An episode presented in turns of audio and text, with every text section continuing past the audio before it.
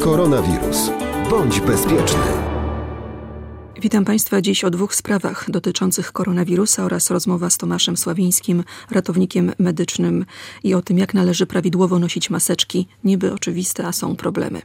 Wcześniej jednak o obowiązku kwarantanny po powrocie z zagranicy. Dotychczas wstrzymanie międzynarodowego ruchu kolejowego oraz obowiązek dwutygodniowej kwarantanny dla osób przekraczających granicę wprowadzone były do niedzieli 26 kwietnia.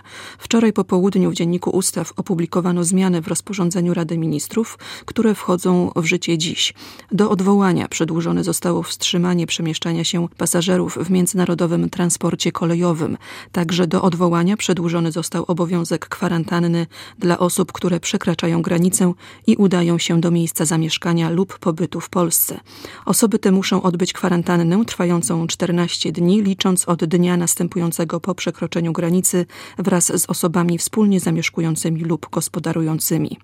Ponadto na mocy opublikowanego wczoraj rozporządzenia z obowiązku noszenia jednorazowych rękawiczek w obiektach handlowych i usługowych zwolnione zostają osoby, które nie są w stanie samodzielnie zakładać lub zdejmować rękawiczek lub nie mogą ich zakładać z powodu stanu zdrowia, zaburzeń psychicznych, niepełnosprawności intelektualnej.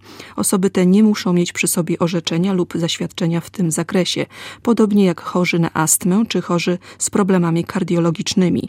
W związku z licznymi zapytaniami o wydanie takiego zaświadczenia, które ułatwiłoby im tłumaczenie przed policją czy ochroniarzami, którzy, tu trzeba podkreślić, nie mają prawa zabraniać wejścia do sklepu bez zakrytych ust i nosa, lekarze odpowiadają: My takich zaświadczeń nie wystawiamy, bo nie jesteśmy do tego zobowiązani. Ponadto Bożena Janicka, lekarz rodzinny i prezes Porozumienia Pracodawców Ochrony Zdrowia, twierdzi, że jej zdaniem nawet jeśli ktoś ma astmę, to może nosić maseczkę odpowiednio dobraną. Połączyliśmy się z panem e, Tomaszem Sławińskim, ratownikiem medycznym Zespołu Ratownictwa Medycznego Iławskiego Szpitala. Panie Tomaszu, co to znaczy odpowiednio dobrana maseczka? Na początku się przywitam z panią, e, jak i również ze słuchaczami. Co to znaczy odpowiednio dobrana maseczka? Powiem szczerze, że pierwszy raz spotykam się z takim pojęciem odpowiednio dobrana maseczka dla osób, które chorują na e, choroby przewlekłe związane z układem oddechowym, czyli tutaj mam, mówimy o e, astmie, czy też o przewlekłej obturacyjnej chorobie płuc.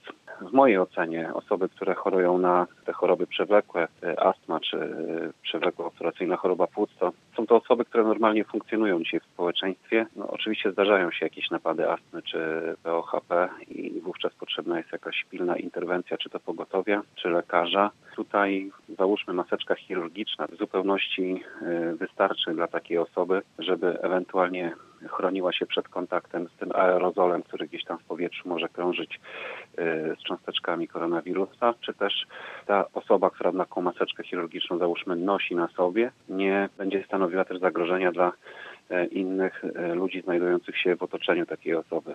A jak w ogóle nosić e, prawidłowo maseczki? Bo niby wiemy, a są, jak się okazuje, problemy z tym. A to nos odkryty, a to niedokładnie zakryte usta. Jeżeli już nosimy, to jak prawidłowo? To jest dobre pytanie, bo e, ja obserwuję, jak u nas wygląda w Iławie na ulicach i widzę, że ludzie bardzo często noszą e, z odkrytym nosem. Noszą je często też i na podbródku. Nos przecież jest częścią dróg oddechowych, więc e, tak jak zaleca się, maseczka ma chronić nasze drogi oddechowe, więc nos powinien być zakryty. Tak samo usta y, odkryte i maseczka na podbródku. Musimy pamiętać, że na zewnętrznej stronie maski może znajdować się zakaźny materiał biologiczny. Jeżeli zsuniemy ją na podbródek, to wówczas tym materiałem biologicznym ocieramy o załóżmy kołnierzyk koszuli, o wierzchnie okrycie, tak, tutaj gdzieś w okolicach szyi i brody. To też poniekąd stanowi jakieś zagrożenie dla nas samych. Czyli ważne jest też po tym, jak zdejmujemy tę maseczkę w domu. E, musimy pamiętać o tym, żeby przed zdjęciem maseczki zdezynfekować ręce gołe, bądź też ręce, które są w rękawiczkach, również możemy dezynfekować.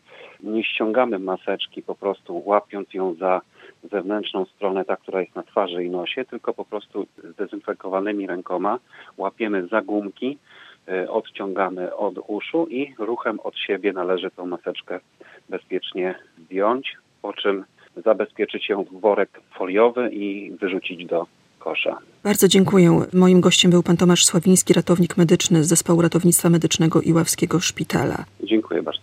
Koronawirus. Bądź bezpieczny.